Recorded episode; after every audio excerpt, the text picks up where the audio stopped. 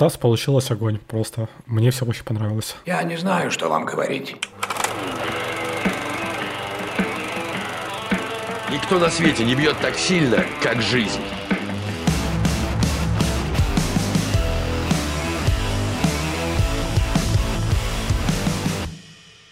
Здравствуйте. Сегодня с вами подкаст «Каждый понедельник» про спортивное кино. Его ведущий – это я, Иван Горбатенков, шеф-редактор раздела Кибера на сайте sports.ru, главный редактор того же раздела Кирилл Новокшенов. Всем привет. И главный редактор э, издания про американский футбол э, First and Goal Станислав Ренкевич. Всем привет. Как вы понимаете, по специфике работы нашего гостя, сегодня речь пойдет про фильм об американском футболе. И это тот самый фильм, который дал нашему подкасту и название, и часть перебивки – это, конечно, фильм Оливера Стоуна «Каждое воскресенье».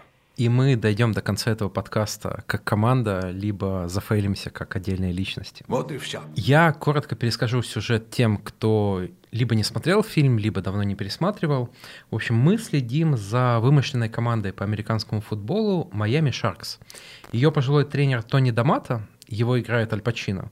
Все чаще проигрывает. Молодая владелица Кристина Паньячи интригует против нее. Ее, кстати, играет великолепная Кэмерон Диас. А в конце сезона еще и травмируется легенда команды, квотербек Кэп Руни. Тони приходится ввести в игру третьего квотербека, малоизвестного Уилли Бимена. Так, его сыграл тогда еще молодой и не обласканный Оскарами Джейми Фокс. Тот раскрывается как суперзвезда, выводит команду в плей-офф, ссорится, а потом мирится с остальной командой, и в итоге после великой речи Тони перед матчем Майами выигрывает первый матч плей-офф, но потом проигрывает чемпионат. Да что вы говорите? После сезона Тони уходит, но неожиданно для всех, и в первую очередь для Кристины, уводит в новый клуб Вилли Бимана. Мне кажется, ты пропустил немалую часть этого фильма, как ты любил мне говорить в прошлых наших подкастах, Кирилл. А, особенно, мне кажется, ты упустил всю внутреннюю драму команды и все их переживания. Но мы к этому вернемся еще обязательно. А, Стас, как тебе фильм? Ну, это классика, причем э, она обычно считается классикой для любителей спорта, американского футбола за пределами США, потому что в самих штатах а, ну, они больше любят какие-то человеческие истории, у них есть другие фильмы, вспоминая «Титанов», а, там, «Руби» и так далее, да, а здесь э, Оливер Стоун показал очень много яркой картинки, да, и он, в принципе, дает представление о том, что такое американский футбол, почему он может быть там зрелищным, травматичным и так далее. И он показывает большое количество взаимоотношений внутри, да, то есть весь фильм, в принципе, строится на маленьких конфликтах между персонажами. И он показывает, что имеет значение не только какие у тебя футболисты на поле, да, имеет значение, кто у тебя тренер, кто у него помощник, как на все это смотрит владелец, э, какие вообще, как устроен сезон, да, и вот эти все взаимодействия дают представление о том, как э, работает американский футбол футбол в принципе, и особенно НФЛ, потому что это все-таки не, не одно и то же. Вот, и в этом плане фильм э, яркий, он завлекающий и, безусловно, заслуживает того, чтобы о нем говорить. Довольно забавно, что ты говоришь э, абсолютно разумные вещи. Фильм во многом продает американский футбол глобальной аудитории, но при этом э, НФЛ старалась максимально вставить палки в колеса Оливера Стоуну э, рассылала уведомления командам, чтобы они никак не сотрудничали с режиссером и, в общем, не хотела, чтобы этот фильм вышел. Им каким-то чудом удалось э, выбить себе э, стадион. Если я не ошибаюсь, его дал э, владелец э, Далласа, Даллас, Тексас. И в целом абсолютно понятно, почему э, НФЛ была против, несмотря на то, что фильм, в общем, э, хорошо заходит аудитории. Этот фильм очень э, глубоко копнул всю изнанку американского футбола. Каждое воскресенье показывает и футболистов, и тренеров, и менеджеров людьми, то есть не теми, кто существует в каком-то своем мире, а обычными людьми со своими желаниями, пороками, э, с людьми, которые могут подраться перед решающей игрой, которые любят э, нюхать кокс э, с сисек проституток перед матчем. Слушай, ну ведь почти каждое, что ты описываешь, кроме э, кокса с сисек проституток, это детали буквально любого фильма про спорт. То есть любой фильм про спорт — это фильм о соперничестве внутри команды, о спорах, о том, как они приходят, решают эту проблему. Ты так просто говоришь, как будто что это, чем-то так отличается, и НФЛ такая, ух, сильно отличается. Тут проблема же в другом совсем. Потому что ты перебил меня в процессе, я еще не закончил перечислять. Конечно, очень важную часть в этом фильме играет э, жестокость. Не зря же Оливер Стоун возил свою съемочную группу на показ э, «Спасти рядового Райана», который вышел годом раньше. Э, он четко э, дал э, всем участникам съемок понять, что вот он хочет такой же уровень э, хаоса, такой же уровень жестокости, брутальности, какой был в сцене высадки в Нормандии в день Д с летающими оторванными конечностями и так далее. И абсолютно не зря в сцене одного из матчей мы видим просто оторванный глаз, casually нам показывают, э, как э, одному из футболистов выбили глаз крупным планом, э, его потом подбирают, кладут в пакетик, парни уносят, и комментатор... Игра уже продолжается, и комментатор такой абсолютно лайтово говорит, как будто ничего не случилось. О, парню, кажется, глаз выбили. Слушай, а там в оригинале не совсем так было. Там как раз было просто, что у него... Я просто заметил там, там говорится, что у него eye injury, то есть, типа, что ему просто чуть-чуть повредили Это еще смешнее, да. типа, Вот. Э, я просто заметил это и удивился тогда, потому что как бы формулировка интересная. Вот. Я вообще хочу сказать, что фильм прекрасен. Мы очень много жаловались в некоторых выпусках наших на хронометраж. Этот фильм идет 2 часа 40 минут почти в режиссерской версии. И они у меня пролетели просто вообще без паузы, без всего. Идеально. Мне зашло все.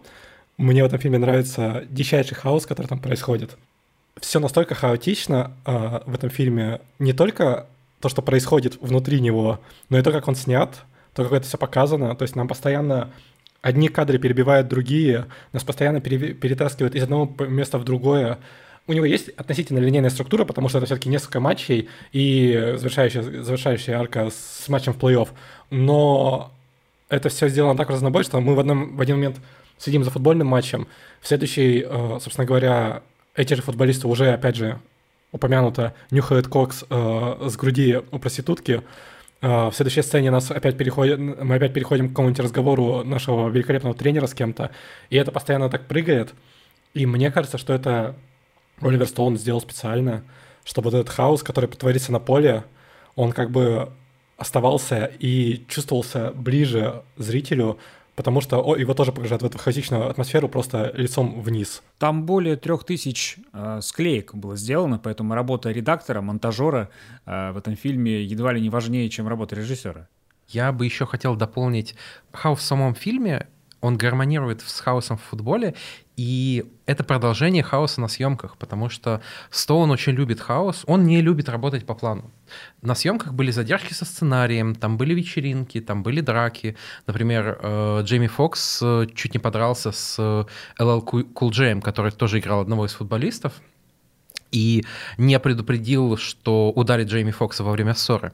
Вот. И Стоун реально кайфовал от всего этого. Например, в эпизоде с дракой он наорал на оператора, потому что тот перестал снимать. А, это вот такой метод у Стоуна, и те, кто участвовал в съемках, потом рассказывали, что это, конечно, было дико сложно, выматывающе, но они скорее чувствуют радость от того, что прошли там эти полгода с одним из самых э, безбашенных режиссеров в истории. Мне больше нравится, что в этом фильме буквально есть только, по-моему, за все время э, два плана долгих, это оба плана, когда нам показывают, как мяч летит. Когда, то есть, типа, Квотербек его кидает, и камера просто поднимается, сидит за мячом снизу вверх, и мы не знаем, куда мяч прилетит и об, оба раза. То есть, типа, в первый раз, насколько помню, его ловят, а во второй раз нет. Но не в, не в этом, а в том, что это показано, и это буквально единственные моменты спокойствия в фильме относительно. То есть, это не, не то, чтобы спокойствие, потому что все-таки ты переживаешь за героев и за их успехи, но это самые стабильные и медленные, скажем так, планы во всем фильме. Там даже диалоги построены на хаосе и постоянных сменах кадрах. А мячик летит спокойно. Ну, потому что это момент как бы неспокойствия, да, это у тебя дыхание замирает, то есть все остальное время у тебя сердце стучит, когда ты смотришь вот этот ритм футбольный, да, а здесь в момент полета дыхание замирает, и ты ждешь, чем кончится эпизод, так что это, наоборот, подчеркивает, может быть, этот э, высокий ритм. В прошлом выпуске у нас жаловались на длину сезона в бейсболе, вот. Теперь как бы мы обсуждаем спорт э, кардинально противоположный, где много игр не сделать. Где ценят время своих зрителей и фанатов. Я одобряю. Ну так э, нужно понимать, что несмотря на всю травматичность, э, НФЛ увеличивает постепенно число матчей. То есть сейчас их сколько у нас, Стас? А, сейчас, получается, каждая команда играет в регулярке 17 матчей. И ходят разговоры о 18. Да, поговорят о том, что может быть 18 буквально в ближайшие пару лет. Да. То есть, понимаешь, как бы, э, Кирилл, э, 16 игр в НФЛ это уже куча травмированных, куча уставших и так далее атлетов. А они продолжают это увеличивать уже до 18. Это прям, ну, сильно много на самом деле. То есть это кажется, что каждый шанс игр в сезоне это мало, но когда каждая игра столько влияния оказывает на все, это прямо... Мы уже начали обсуждать травмы, и в фильме они показаны очень жестко.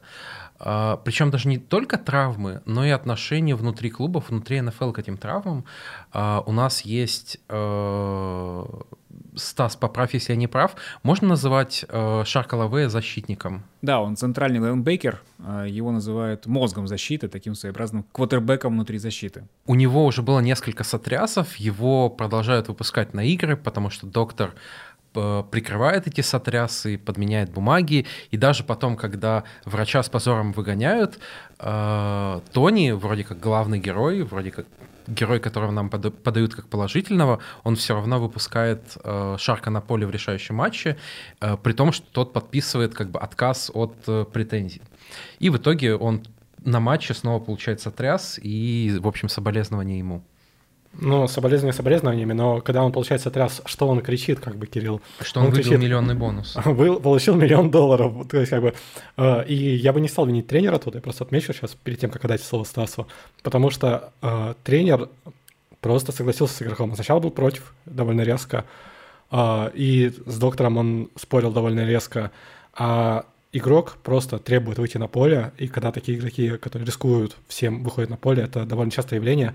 Я, кстати, замечу, что оно в сокере, возможно, даже более частое, чем в американском футболе, потому что если в американском футболе уже давно есть хорошие протоколы по регулированию травм головы, то в обычном футболе, нам более знакомым, люди, получающие удар в голову, возвращаются в матч, даже если у них э, видно, что все перед глазами плывет. Довольно По-моему, регулярное по-моему, сейчас уже и в футболе ввели такие протоколы. Он есть, но он почти не работает и почти не используется, в отличие от НФЛ.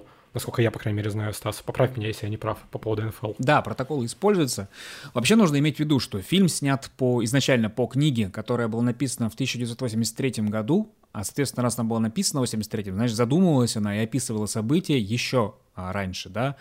То есть, э, несмотря на то, что фильм вышел в 98-м, по сути, мы смотрим э, футбол таким, каким он был там в 70-е годы, бо- более бол- полувека назад.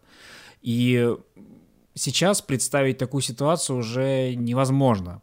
А, то есть ситуацию, при которой откровенно травмированного игрока выпускают в поле, то это были бы проблемы не только у э, врача, но и у тренера тоже. Вот. И в прошлом году, по-моему, были была такая ситуация у Питтсбург Стиллерс, э, не настолько жесткая, но тем не менее долго-долго разбирались, кто был виноват в том, что игрок, который не прошел полностью протокол э, сотрясения мозга, оказался на поле, кто в этом виноват. То сейчас такие вещи стоят на контроле. Вот. Поэтому то, что происходит в фильме, это так оно и было, просто оно было довольно давно.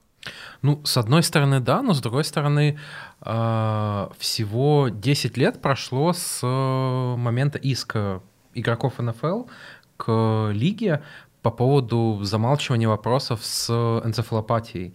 И э, опять же, вот я сейчас говорю как э, сторонний наблюдатель, который не очень хорошо понимает американский футбол, из него же нельзя там полностью исключить столкновения, полностью исключить э, сотрясы. Они все равно будут, будут довольно регулярно и э, гораздо чаще, чем в большинстве других видов спорта.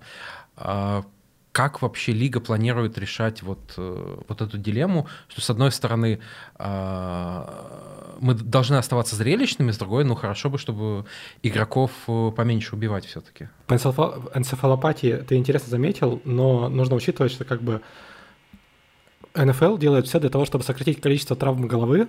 То есть, типа, ну, действительно делает много, как минимум. Но энцефалопатию просто никак вообще не убрать, потому что э, она основывается... э, Ну, в английском это называется, как правило, просто CTE. Это когда, собственно говоря, просто люди толкаются друг об друга регулярно, и у них просто мозг внутри черепной короб- коробки делает тудун-тудун. А так как таких столкновений в футболе очень много, и ты их никак не уберешь никогда, то эта часть все равно останется. Другое дело, как они работают над всем остальным, мне кажется, это гораздо важнее. Ну, есть простой пример. А, В лиге замерили, какой тип розыгрышей создает наибольшее количество травм. Это оказался так называемый начальный удар.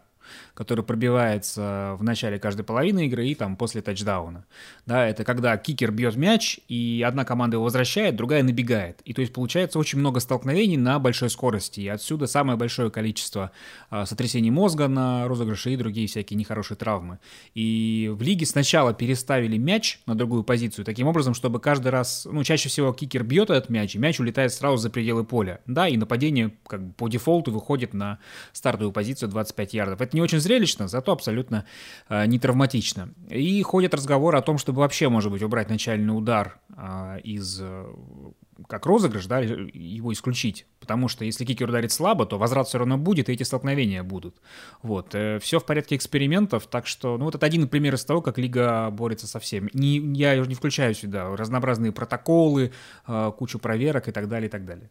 Слушай, а, вот я хотел спросить, ты говоришь, что Лига активно над этим работает, но, и, собственно говоря, результаты сети, они долго замалчивали. Насколько я знаю, в Лиге а проблемы это знали еще в 80-е годы, если даже не раньше. Слушай, ну это же проблема не столько даже национальной футбольной лиги э, или какого-то вида спорта, проблема в обществе, в принципе, да, то есть, э, а где у нас не замалчивают какие-то вещи? Очень же часто бывает, что то, что вредит там бизнесу, то, что вредит э, обществу, то какое-то время замалчивается. Так что это, в принципе, общая проблема. Тут как бы НФЛ не, не из ряда вон выходит. Хотел сказать, по-моему, я в одном разборе видел, что один из тренеров говорил, что это ситуация, когда э, тренер выпускает явно травмированного игрока, при том, что есть очевидная угроза не то что здоровью, а его жизни, она, в принципе, невозможна. Ты с этим согласен? Насколько это вообще реалистично? Насколько это правда? Как я говорил, что эту ситуацию сейчас э, сложно представить, и не только из-за э, новых правил безопасности, которые вводятся ну, практически каждый год и практически превратили НФЛ в такой вот... В South Park э, мультсериале была такая серия, где пародировалось вот все эти правила в пользу безопасности, и там фактически бегали люди в форме и, и бросали воздушный уже шарик. Вот, так все это было. Сарказма Бол, по-моему, называется эта серия. Вот. И плюс есть еще профсоюз футболистов, который действует, а, хотя и не всегда в интересах а, всех футболистов лиги, а скорее определенной элиты. А, чем отличается НФЛ от других лиг? Это тем, что здесь очень сильный разброс по продолжительности карьеры и по количеству денег, которые получают игроки в зависимости от позиции. То есть понятно, что там стартовые квотербеки команда — это вот все, сливки общества и так далее. А если ты какой-нибудь третий бегущий, то и карьера твоя длится в среднем там два с половиной года, да, и получаешь ты копейки. И получается, что профсоюз футболистов НФЛ, он защищает интересы игроков, да, но не всех, а тех, кто вот верш... Э, верхушка айсберга.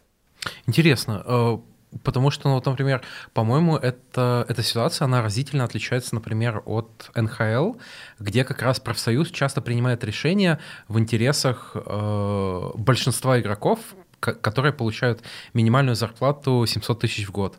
Uh, то есть, например, то же решение по Олимпиаде. Понятно, что все звездные игроки хотят сыграть на Олимпиаде, а все игроки Э, уровнем ниже, ну, ск- скорее нет. И при этом профсоюз чаще склоняется к тому, чтобы вот э, поддерживать именно игроков, которые зарабатывают меньше и которые не, не настолько звездные.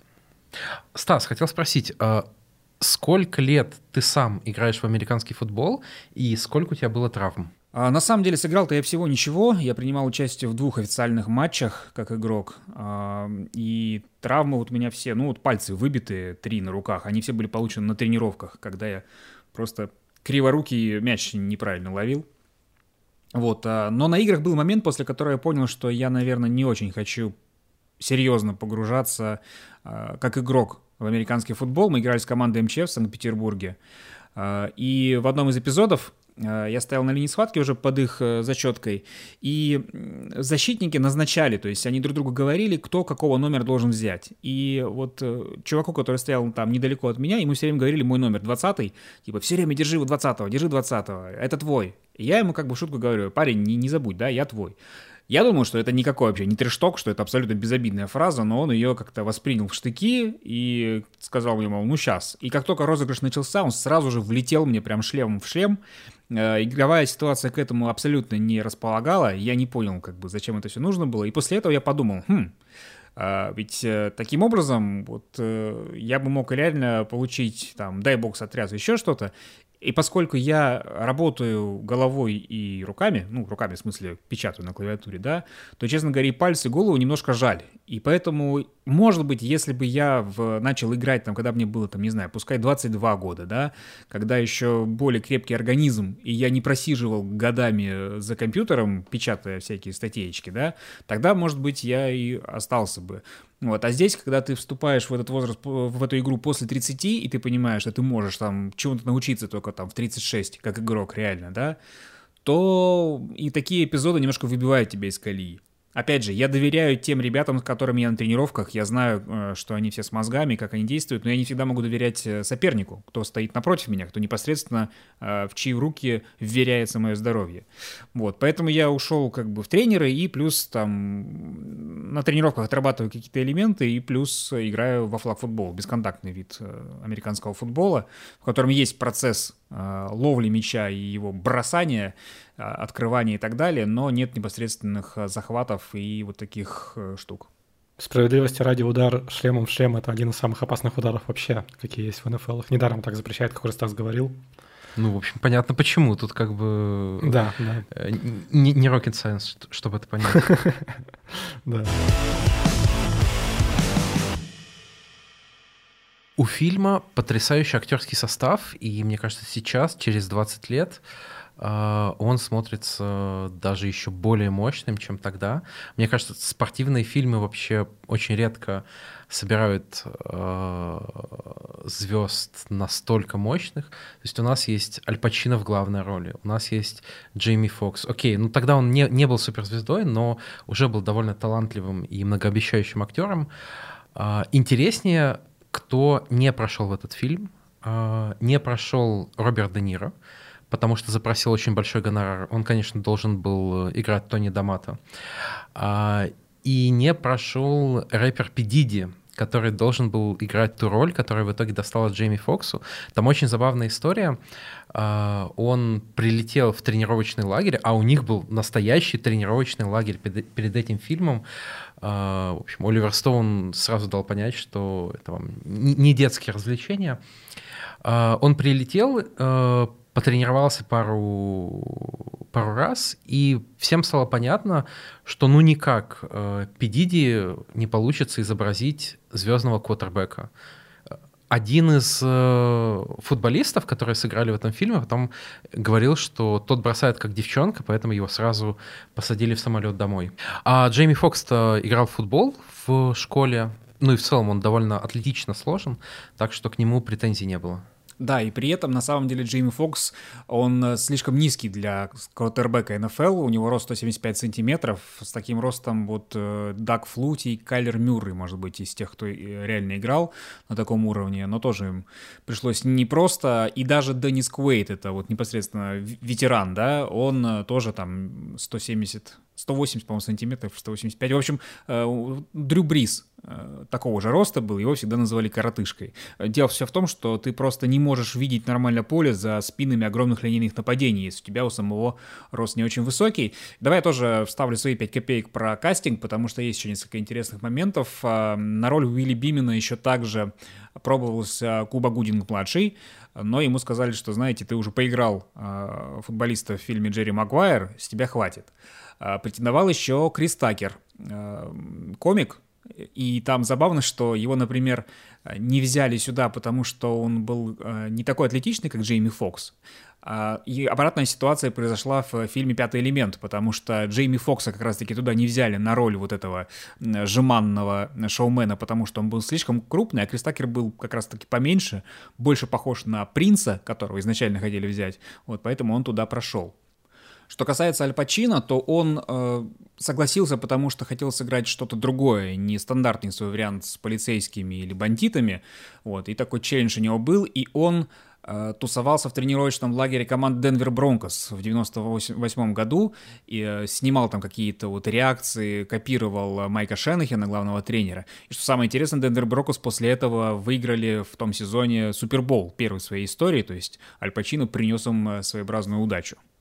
А персонаж Кэпа Руни э, живет, собственно, в доме Дэна Марина, легендарного кутербека Майами Долфинс, так что в фильме мы можем наблюдать, в каких условиях реально живут кутербеки. Здесь реализм полный.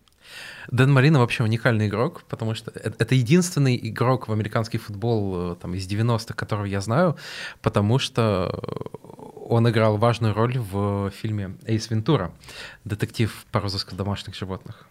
А еще он один из самых легендарных квотербеков за всю историю и так и не выиграл драгоценное колечко, вот, несмотря на рекорды, которые он ставил. Его статистика из 80-х смотрится нормально в 2000-х даже, когда правила изменили в НФЛ, чтобы ты понимал. То есть там прямо классный был игрок. И там еще Клинт Иствуд э, хотел тоже сыграть в главной роли, но у него еще было требование, что он хотел быть режиссером, поэтому студия ему отказала. Ну, на долю Клинта Иствуда выпало достаточно хороших фильмов, в том числе спортивных. Я думаю, что мы его тоже в каком-нибудь из следующих выпусков подкаста обсудим. Мне кажется, если мы говорим про каст еще, нельзя обходить вопрос Лоуренса Тейлора. Это один из самых важных игроков истории НФЛ, легендарных абсолютно. Причем он тоже выиграл свое место в касте, потому что на эту же роль э, Шарка Лавея претендовал э, Майкл Кларк Дункан. Вы его наверняка знаете по «Зеленой миле». Такой mm. больш, большой э, темнокожий человек. Вот, но его, как и в настоящем тренировочном лагере, э, отчислили. А Лоренс Тейлора тяжело отчислить, потому что он никогда не приемлет «нет». Это вообще был редкий спокойный период в карьере и жизни Лоуренса Тейлора, потому что как раз-таки это было короткое окно между тем, как он принимал наркотики до и принимал наркотики после, как, знаете, у Диего Марадонны бывало иногда. Как он потом позже признавался, он начал принимать э, кокаин буквально со второго сезона своего в лиге и просто сдавал мочу своих одноклубников во время тестов. И какое-то время это прокатывало, потом его начали ловить, а поймали один раз, второй дисквалифицировали на время, и он уже понимал, что третья дисквалификация — это до свидания, карьера. И как бы он успокоился, э, и как раз-таки успел вот закончить карьеру, сняться в этом фильме, его взяли в, зачислили в зал славы НФЛ как раз-таки во время съемок фильма. И это было вот тоже какое-то время э, затишья. Ну, а потом опять пошло-поехало. Э, собственно, его арестовали за оплачивание проститутки 16-летней, которую ему привел э, гражданин-сутенер. Но, по-моему, так его не посадили, то есть условка он отделался, но вот эти вот периодические проблемы с законом, вот они как были, у него так и остались. Но, тем не менее, он все равно остается одним из величайших защитников истории НФЛ, единственный MVP-защитник, которому покорялось звание самого ценного игрока сезона. Фильме еще несколько значимых актеров на малозначительных ролях. Например, э, репортера, который все троллит тренера и добивается от него удара, в итоге раздувает из этого историю. Играет Джон МcГинли, э, великий доктор Кокс из клиники. И для меня это скорее э, повод погрустить, потому что ну, роль абсолютно шаблонная, ходульная, никакой там глубины нет. И посмотреть на МcГинли мне, конечно, лишний раз приятно, но каких-то особых бенефитов от этого фильм не получил. Слушай, так он там играет, по сути, такого скипа Бейлиса, как бы, то есть, который просто хот-тейк за, за хот-тейком закидывает, как бы, то есть, и все. То есть, и у него вся суть же в том, что он просто придумывает разные штуки, вот, знаешь, туда их просто закидывает. То есть, плохой тренер, э, старый тренер, э, квотербек, квотербека надо уже уходить на пенсию, вот этот молодой его затянет и далее, он все закидывает, что-нибудь да попадет, как бы, то есть, типа, ну, чистый скип Бейлис, как бы. Ну, он максимально мерзкий, прям вот э, все, что он делает, вызывает полное отторжение. Ой, да ладно, куда уж... Я, я не знаю, что в нашем подкасте подкасте когда-нибудь будут защищать Скипа Бейлиса, как бы, но доходит даже до такого. Ну, Скип Бейлис, он хотя бы сам верит э, в то, что говорит, да, то есть хотя бы в глазах Скипа Бейлиса Скип Бейлис хороший парень. Вот, а здесь такое ощущение, что вот, э, вот этот персонаж существует, он даже сам не верит в то, что он может быть хорошим. Он просто создан для того, чтобы бесить зрителя, вот и все. Слушай, э, по Скипу Бейлису, я на самом деле плохо от него называюсь, но с ним есть отличное видео, когда э, хозяин Dallas Mavericks пришел к нему на шоу, и в течение 8 минут он просто унижал Скипа Бейриса по-разному совершенно. Это был 2011 год, когда Даллас только что в НБА победил Майами, легендарная абсолютно команда. Марк Кьюбан известный тролль, да. Да, и Марк Кьюбан, собственно говоря, пришел и выдавал там перды. Ну, то есть Беррис ему говорил, да вот, э, вы просто больше хотели, и Марк Кьюбан ему, ты правда думаешь, что баскетбол работает так, что побеждает тот, кто просто больше хочет? Ты думаешь, что Леброн не хотел побеждать, как бы вот такие, да? И там 8 минут просто, знаешь, и Беррис все это время почти молчит, как бы, то есть это редкое видео, на котором комментатором, Бэрис молчит. Если кто-то не знает, дорогие наши слушатели, Скип Бэрис — это, ну, можно сказать, легендарный американский журналист, который э, очень много спорных утверждений делает о баскетболе и об НФЛ в том числе.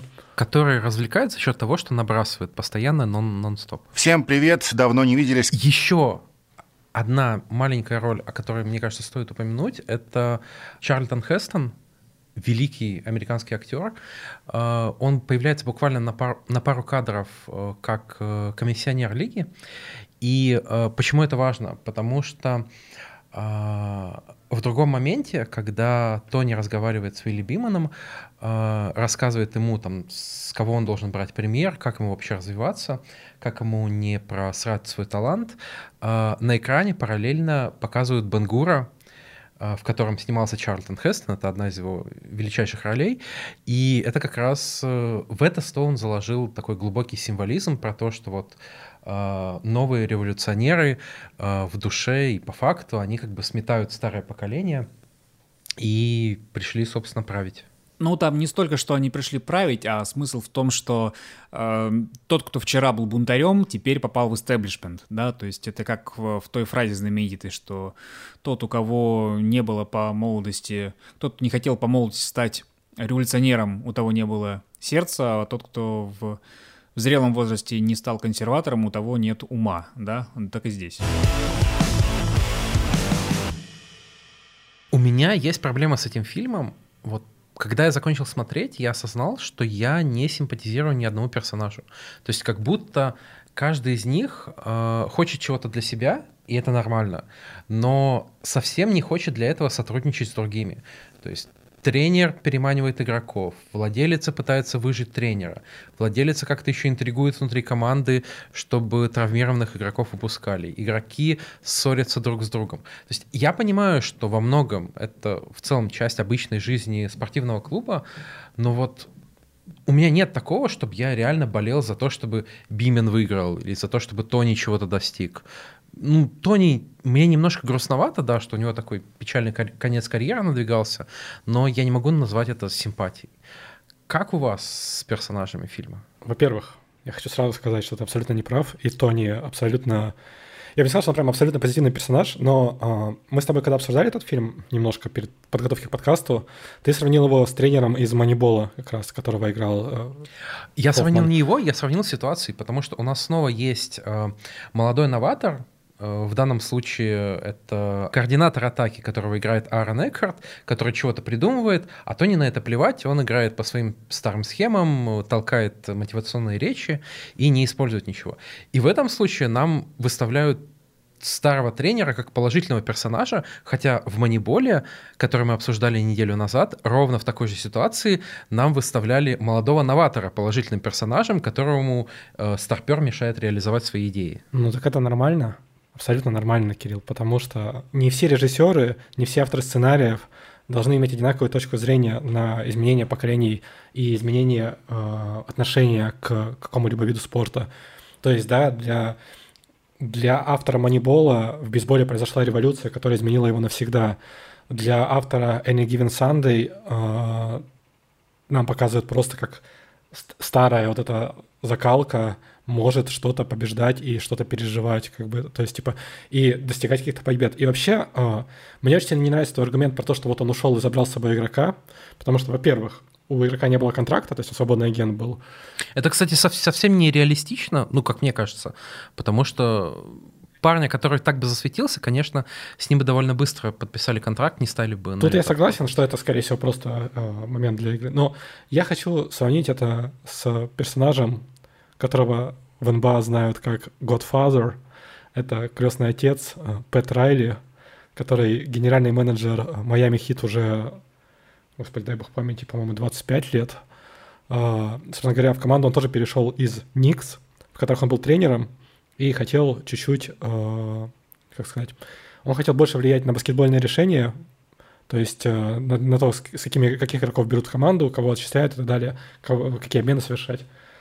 А, в Никс ему отказали и совершили свою очередную ошибку, потому что, ну, это же Никс, они всегда совершают ошибки. Вот. И Пет Райли ушел в Майами, где он стал действительно крестным отцом. Выстроил команду сначала чемпиона 2006 года, потом э, команду династию с Леброном, и теперь как бы команду тоже довольно успешную, которая вот в этом сезоне заняла первое место в Восточной лиге, вот, э, Восточной конференции, прошу прощения. И Петрайли, он такой же, вот, он прям вот как герой э, Аль Пачино, потому что прям одинаковые абсолютно персонажи, оба старые, оба такой, не то, что даже что старые закалки, а такие, знаешь, прямо э, похожие на мафиози. То есть Ал Пачино играл подобных персонажей везде. Э, Петрайли называют мафиози как бы очень часто. Вот. Петрайли всегда ходит в, в костюмах от Армани, в таких, знаешь, прямо прилизанных. Вот. Э, и, собственно говоря, они похожи. И это решение, которое принимает в конце э, наш главный герой, что он уходит из клуба в команду, которая только с expansion драфта пришла, вот, и что он там будет руководить всем, это как бы на самом деле очень клевый момент, потому что нам показывают, что вот, вот лига расширяется, новая команда, все дела, но старики все еще могут что-то делать хорошо. То есть вот он этим сезоном доказал, что он может что-то делать хорошо, когда его команда дошла до финала. И, ну, хоть она и проиграла в Суперболе, но он дошла до финала. И, ну, потому говоря... что, когда лига расширяется, то появляются новые рабочие места, в том числе для, для тренеров, которые бы их просто так не получили, и для игроков. Ой, ну да, конечно, финалисты, финалисты НФЛ, не НФЛ, там выдуманная лига, ну, финалиста, конечно, америка... Э, главного турнира американского футбола не взяли бы в другую команду. Ни в коем случае, да, Кирилл? Окей, окей, сдаюсь. Это не случай Диматео даже, знаешь, в, в Лиге Чемпионов. Это случай успешного тренера, который до этого сейчас команда, сколько там, 3 или 4 перстня выиграл, рассказывается. То есть он как э, это... Если книга написана в 80-е, как говорит Стас, то это, видимо, по Шуле, да, она делалась. Наверное, я отчасти понимаю, о чем говорит Кирилл, но не совсем соглашусь. Мне кажется, что да, персонажи, они обозначены очень общими мазками такими, но в принципе у каждого есть момент, где зритель ему может сопереживать, потому что у каждого из них есть объясняющая мотивация, почему они поступают тем или иным образом. То есть вот э, главный тренер, э, он, то есть фильм построен не только на самом деле на идее отцов и детей, и тому, что вот консерватору э, Аль Пачино, его персонажу так тяжело дается с кем-то новым, там, да, какие-то конфликтов гораздо больше. То есть, ну, понятная история, э, собственно, главного тренера, да, у которого вот прошла жизнь, он жалеет о всем, чего не сделал, что у него отношения не строятся там с семьей и так далее. А, есть момент с э, владелицей, которая играет Кэмерон Диас, а, которая пытается сохранить наследие своего отца. Вот у нее уже невротичная мать абсолютно не в себе. И она понимает, что ей нужно что-то делать, чтобы оставаться на плаву в таком жестоком бизнесе, в котором она пока еще понимает не очень много. И вот эта вот э, давлеющая фамилия ее, ее отца, она как бы тоже играет свою роль.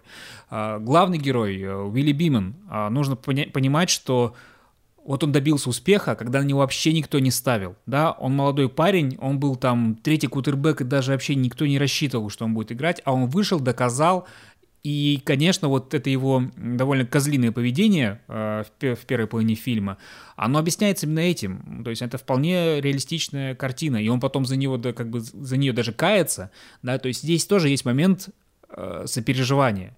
Вот, поэтому мне кажется, что в каждом из них можно найти э, момент, когда ты можешь сказать, ну да, да, действительно, и очень жаль, что вот так, и я, в принципе, могу этому герою в чем-то сопереживать.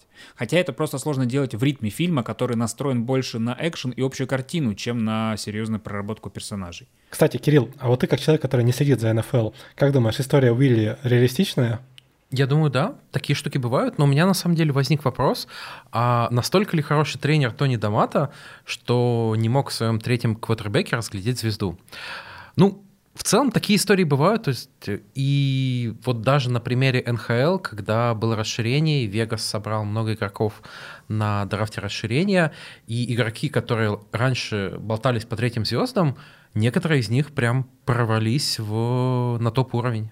В НФЛ это не только история легендарного, соответственно, Тома Брэди, которого пикнули в конце драфта и который э, получил место в стартовом составе из-за травмы э, квотербека, но и еще гораздо более близко именно по сюжету фильма эта история будет Курта Уорнера, который э, до 20, по-моему, 5 лет э, работал э, в магазине, его брали вот как раз-таки вот на эту позицию third string quarterback, Э, сначала в Packers, потом еще в какую-то команду, нигде, он, нигде его не брали в состав, а потом он попал в Rams и, собственно, выиграл с ними Супербоул, э, показал хорошие результаты, э, выиграл MVP, если я правильно помню. Он же был MVP, да ведь? Да, он был последний MVP, которому удалось выиграть Супербоул.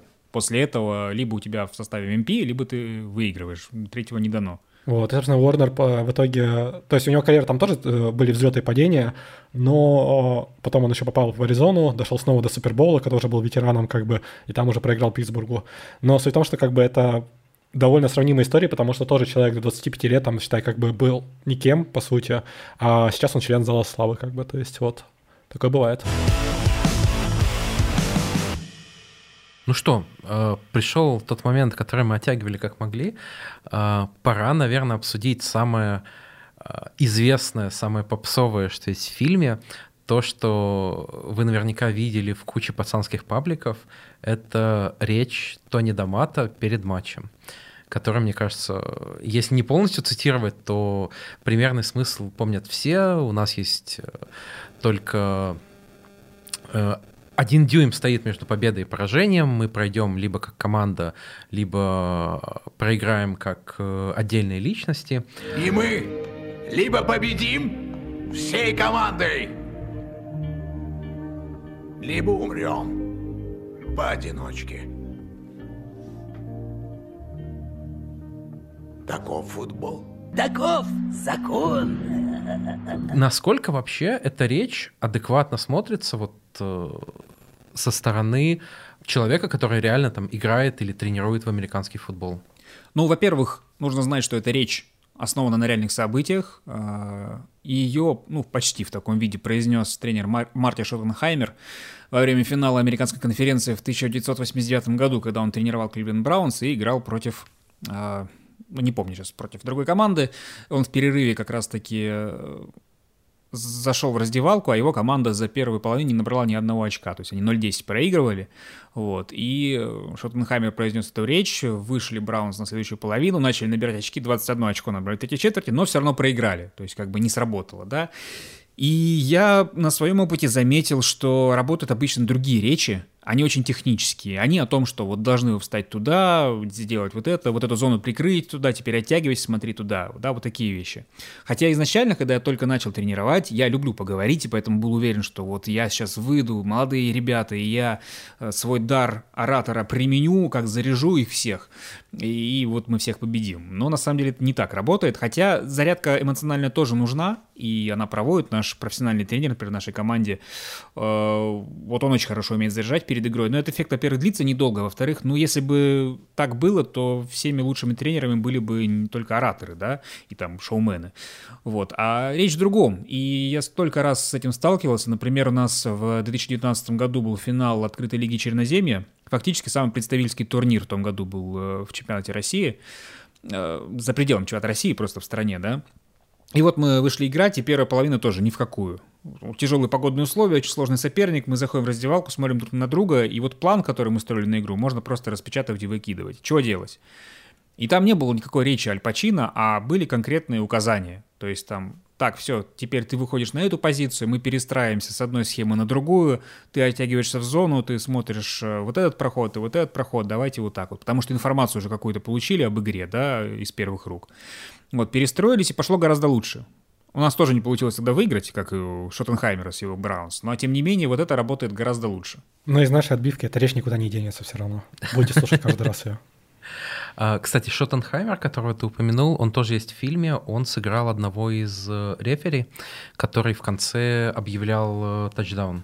Это, кстати, символический момент, очень интересный. Дело в том, что Марти Шоттенхаймер э, был очень успешным, но при этом ограниченным тренером, и его стиль игры назывался даже Марти Болл в том плане, что он был супер консервативный тренер, у него все здорово получалось в регулярке, но в плей-офф из-за того, что он никогда не рисковал, да, то есть вот как только там четвертое и четыре, бьем пант, не рискуем.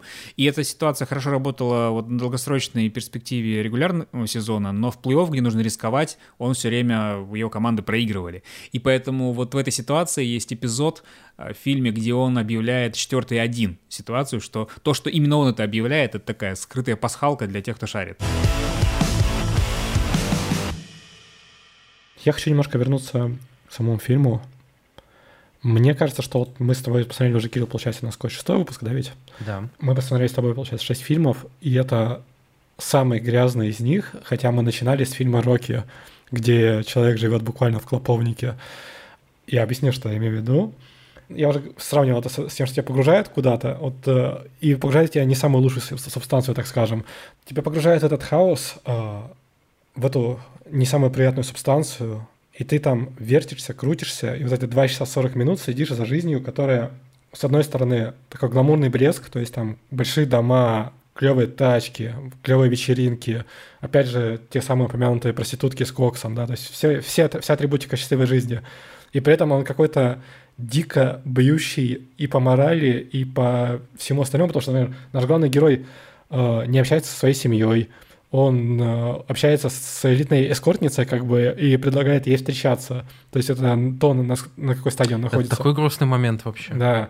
Владелица этого клуба глубоко несчастлива.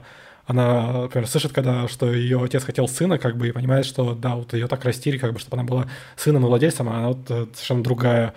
Э, Коттербек старый, который оригинальный Коттербек, травму получивший, тоже совсем несчастлив. У него трофейная жена, которая ему говорит, типа, что, который абсолютно плевать на его травмы и на все прочее. Она просто говорит ему, чтобы он играл и играл, потому что ей нравится такой образ жизни, как бы все. И то есть, смотришь это насколько грязно, противно, и ничего хорошего в этом нет. Что самая лучшая сцена получается, когда наш молодой и талантливый Коттербек бежит в женский туалет за своей бывшей девушкой, чтобы она к нему вернулась. То есть, типа, это не момент, который, типа, э, герой проходит какую-то арку и такой выходит вроде как оптимистом и что-то позитивное в концовке. Собственно говоря, и поэтому я считаю, что уход э, героя Аль Пачино из клуба в конце, он тоже позитивный, потому что он просто уходит от этой грязи и пытается сделать с нуля что-то новое, возможно, как-то, что будет чище, лучше и приятнее. Я сомневаюсь в этом, конечно, я уверен, что получится такая же грязюка, но ощущение все равно такое есть, как бы, оптимистичное. Вот. Слушай, а мне кажется, тут э, все зависит от режиссера, и Оливер Стоун просто не мог снять э, как-то по-другому. Э, мне в целом кажется интересная теория, что каждое воскресенье можно воспринимать как еще один военный, то есть скорее антивоенный фильм Стоуна, а, который, конечно, наверное, больше всего известен а, своим взводом. то есть тоже, как говорил сам Стоун, что футбол завораживает и очень сильно напоминает войну. Люди бегут в одном направлении, пока не достигнут цели, и добежать они могут только вместе, как команда. поэтому Стоун как он показывал в войну во Вьетнаме в своем взводе, точно так же он старался максимально натуралистично показать изнанку американского футбола. То есть тут э, мы спокойно видим, как влад... молодая владелица заходит в раздевалку, э, здоровается за руку с абсолютно голым игроком, у которого висит питон э, довольно приличных размеров. Завидую, конечно.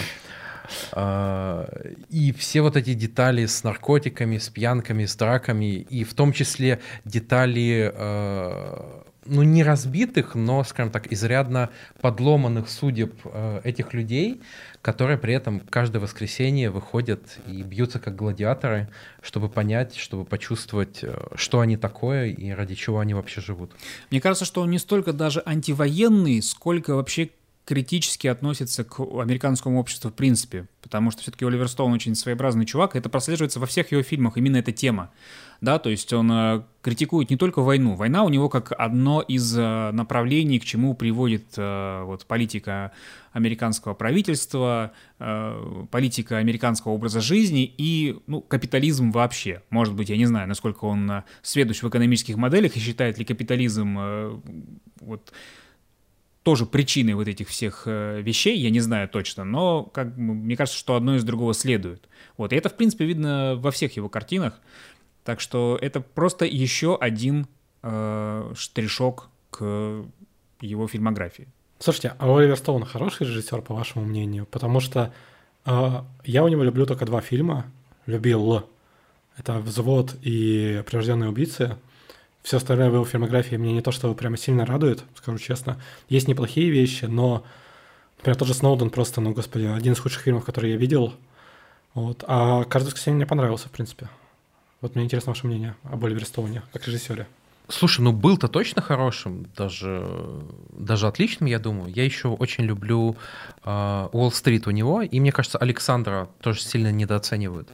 А, но в целом, мне кажется, тут э, ситуация, что дедушка немножко а, оказался поглощен своими идеями, и это сказалось в том числе и на качестве его творчества. Нет, ну он точно был очень значимым режиссером а, в свое время, в 80-е, где-то до первой половины 90-х. У него еще и там Уолл-стрит был хороший фильм. И он был не только хорошим режиссером, но и э, сценаристом, автором, да, то есть он, например, написал сценарий к фильму «Лицо со шрамом», в котором сыграл Аль Пачино, да, то есть это было их первое заочное сотрудничество такое, а здесь уже получилось полноценное. Вот. Другое дело, что просто он уже немножко потерял актуальность к началу, а, началу 21 века. И его идеи, то есть понятно, что они никак не изменились, но, может быть, стоило их как-то, ну, по-новому подать, потому что из фильма в фильм основная концепция была одна и та же, а она уже, ну, не так здорово смотрелась. Здесь это не так проявляется, потому что фильм немножко про другое, да, он, я он больше получился как такая визитка, а, где визитка, на которой написана вся правда, да, конкретно об американском футболе и об НФЛ. Мы обсудили все, что можно об этом фильме, по крайней мере, все, что нам хотелось сказать. И теперь время сделать такую оценочку. Посоветуете ли вы этот фильм другим зрителям и слушателям нашего подкаста особенно? Это очень интересный вопрос. Э, при том, что мне фильм скорее понравился, э, я согласен со Стасом, что да, он слегка устарел. Э, Посоветую, ну, фанатам спортивного кино точно да, фанатам Аль Пачино точно да, и Оливера Стоуна. Но мне кажется, что это не какая-то обязательная программа. Если вы не посмотрите его, то ну, вы не потеряете что-то прям супер важное и ценное.